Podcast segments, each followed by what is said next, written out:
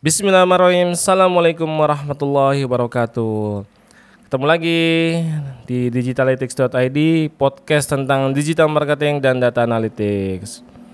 Oke, kali ini saya ingin bahas tentang FAQ ya, pertanyaan-pertanyaan yang masuk di website.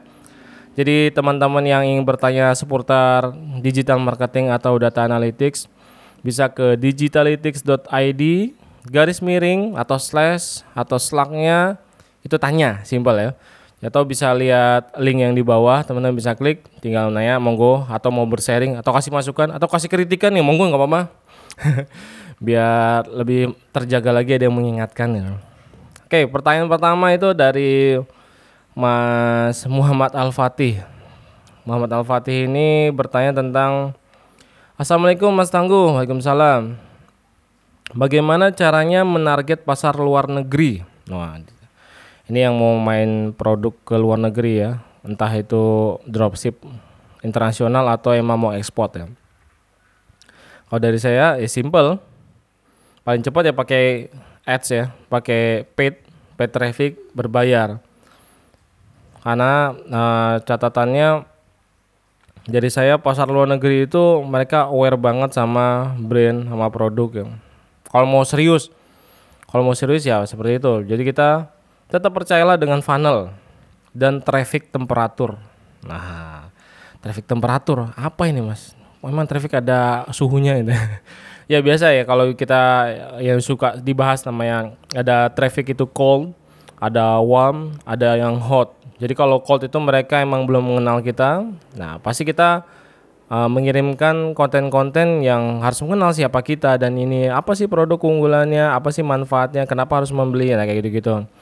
Habis itu mereka masuk ke website kita, melihat-lihat, ada yang diklik-klik sana sini, kemudian kita retarget. Retarget mereka kita kasih offer sesuatu, akhirnya mereka masuk ke hot. Akhirnya mereka kita bikin iklan conversion yang harus membeli. Nah, kalau saran saya di luar menggunakan step-step seperti ini.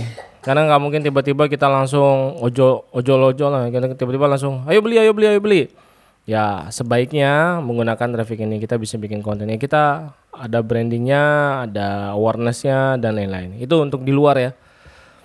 Tapi untuk detailnya pasti banyak perintilan ya cara ngirim barang dan gimana gimana. Cuma kita pembahasannya tentang bagaimana menarget. Nah, mereka di Facebook sudah ada di Google juga sudah ada. Teman-teman bisa ngelihat dari reach jangkauan interest mereka kelihatan di sana jangkauannya berapa. Ada berapa juta ada berapa ratus ribu dan cocok atau enggak. Berarti kan pastikan lagi dengan persona audiensnya. Ada enggak audiens kita di luar sana? Kalau Mas Al-Fatih ini sudah punya produk dan pernah jual di Indonesia, berarti kan tinggal bisa di lookalike untuk keluar, kita tes seperti itu. Ya kurang lebih seperti itu ya. Nanti kalau mau dibahas yang lain bisa tanya lagi untuk lebih panjang. Oke, nanti ada pertanyaan kedua Selanjutnya itu dari Mas Roni, Mas Roni Ade Zimen. Itu bertanya tentang saya ini menjual paperback, tapi kalau menjualnya lewat FB Ads iklannya mahal. Sebaiknya saya beriklan di mana ya? Google Ads juga mahal, sedangkan jumlah keuntungan dari penjualan harus dengan kuantiti besar. Jadi saya harusnya beriklan ke mana? Nah ini bertanya iklan ke mana? Google salah, Facebook salah karena kemahalan. Karena uh, jenis produk paperback ini memang ambil margin pasti tipis, tipis-tipis gitu kan. Dan menang banyak kalau jika kuantiti besar.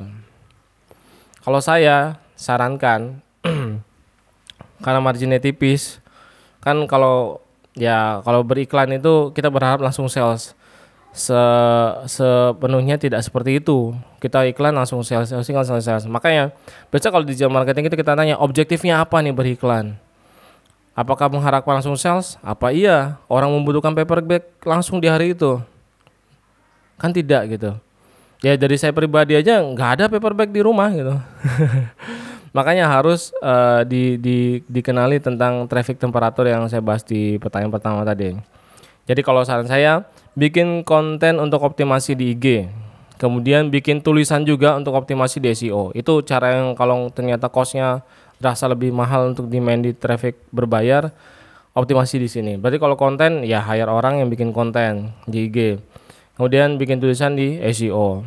Nah, biasanya kalau teknik-teknik seperti ini biasanya kita main inbound. inbound marketing. Jadi kita nggak push ya. Kalau push itu kan hard gitu kan, hard sell langsung maju. Kalau ini pull menarik user untuk datang ke kita, itu menggunakan konten. Jadi uh, bisa jadi konten itu berangkat dari masalah kenapa dia harus beli paper bag, kenapa paper bag itu perlu angle-angle itu seperti itu.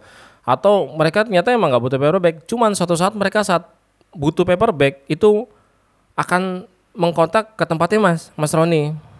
Nah, jadi gimana caranya? Nah, orang itu kalau mau kontak itu kontak Mas. Ya, ya jadi celah Mas harus siapin wadah. Nggak melulu harus siap dengan berbayar, dengan organik juga bisa. Jadi Mas siapin IG-nya yang dengan sudah dioptimasi dengan hashtagnya, dengan gambar-gambar yang publish terus tiap hari. Konten-konten mereka akhirnya engage gitu. Jadi kan orang nyari paper bag itu nggak melulu hashtagnya tentang paper bag mas. Bisa jadi kita target uh, hashtag yang tidak related dengan produk kita, tapi persona audiens kita ada di sana. Kan istilahnya yang butuh bag siapa tahu dia suka dengan susu, dengan balita atau lagi suka ada event, habis itu pemerintahan ada kerjaan apa gitu kan. Mereka butuh paper bag. Nah, kita akan hadir di sana gitu Gimana cara kita hadir di tempat di tem, di depan mereka? Oke, okay? cukup masuk ya dengan maksudnya dengan saya jelasin ya. Jadi pertanyaannya itu bagaimana kita bisa hadir di benak user ini di dalam pikiran mereka. Jadi mereka oh ya butuh paper bag ternyata ada di tempatnya Mas Roni nih. Nah, oh ya kemarin lihat nih di IG saya udah follow. Coba cek lagi deh hashtagnya ini. User itu biasanya ngeset pakai hashtag kalau yang main IG ini saya tahu dari istri saya yang suka nyari-nyari belanja di IG itu bisa pakai hashtag. Misalnya hashtag paper bag ya udah mas harus muncul terus. Setiap hashtag paper bag kuasain tuh. Wah bag atau paper bag Roni gitu kan. Jadi orang tahu dengan hashtag unik ini oh paper bag Roni atau paper bag nama brand gitu. Gunakan itu. Atau SEO user ingin mencari paper bag di Google. Nah kita teroptimasi di sana. Kalau memang Google ternyata dirasa mahal, ya berarti Google-nya jangan main conversion, main reach aja. Jadi minimal kita kepampang di benak user. Dan user sudah kita uh, masukin ke wadah kita bisa jadi dapat leadnya atau macam-macam ya. Gimana cara kita dapetin lead user ini atau kita dapetin data mereka? Itu yang jadi tantangan di digital marketing ya. Jadi mereka tetap engage dengan kita, dan selalu terconnected. Nah, itu gimana caranya? Saran saya sih itu. Nanti Mas harus pikirkan dengan tim atau bisa diskusi dengan teman-teman gimana nih biar mereka tetap engage. Ya simple. Kenapa uh, iklan-iklan susu yang di produk-produk Unilever itu masih beriklan di TV lah, di billboard dan lain-lain. Padahal mereka sudah tertanam ya. Contohnya, kenapa produk Rinso masih aja ngiklan? Padahal kalau kita sebut deterjen ya Rinso. Apalagi kalau uh, sikat gigi, pasta gigi, Pepsodent. Sudah bertahun-tahun, bahkan puluhan tahun ya. Puluhan tahun ya, ya seumur saya puluhan tahun lah. Dari awal itu saya tetap pasta gigi ya, saya masih dalam pikiran top of mind saya itu adalah Pepsodent. Ya karena mereka selalu menjaga user itu mengingat produknya. Jadi kalau ada butuh apa-apa beli beli Pepsodent ya, jangan lupa. Jarang banget beli pasta gigi ya. Nah, Mas juga harus hadir seperti itu. Kalau beli paperback ya paperback Roni misalnya gitu. Ya itu lucu juga namanya paperback Roni hashtagnya. Oke itu pertanyaan ada dua pertanyaan kemudian ada saya juga ada tentang tools ya kalau ada yang mau ditanya tentang tools itu atau ada rekomendasi tools itu bisa diklik juga di atas di digitalytics.id slashnya tools ya. atau di di menu di atas bisa teman-teman klik tools itu teman-teman bisa bertanya tentang tools atau ada rekomendasi. Contohnya di sini ada Om Andro menanyakan tools apa yang dibutuhkan. Membutuhkan CRM, WhatsApp Autoresponder, sama Sales Pipeline. CRM banyak, tinggal siap berbayar bulanan atau enggak. Kalau nggak kuat, uh, ya bikin sendiri. bikin sendiri marah effort ya. Cuman akhirnya dari CRM saya bikin sendiri karena uh, customize banget. Biasanya kalau CRM yang ada itu uh, general ya, cuma pakai plan biasa, nggak Indonesia banget lah. Makanya saya mau bikin tools CRM insya Allah sama Startup Indonesia. Wah. Insya Allah sama Pak Iqbal. Kalau nggak ada halangan, doakan ya. Semoga tuh CRM ini bisa publish. Kemudian WhatsApp auto responder. Ya, WhatsApp auto responder itu semacam email ya. Jadi tiba-tiba ada yang masuk, ada yang kirim notif gitu. Itu saya bikin juga di CRM sekarang. Jadi resi otomatis semuanya terkirim. Nah, habis itu invoice semua terkirim, user kekirim, CS kekirim. Saya bikin itu juga. Jadi walaupun ordernya di WA, cuman gimana caranya autoresponder WhatsApp tuh ada.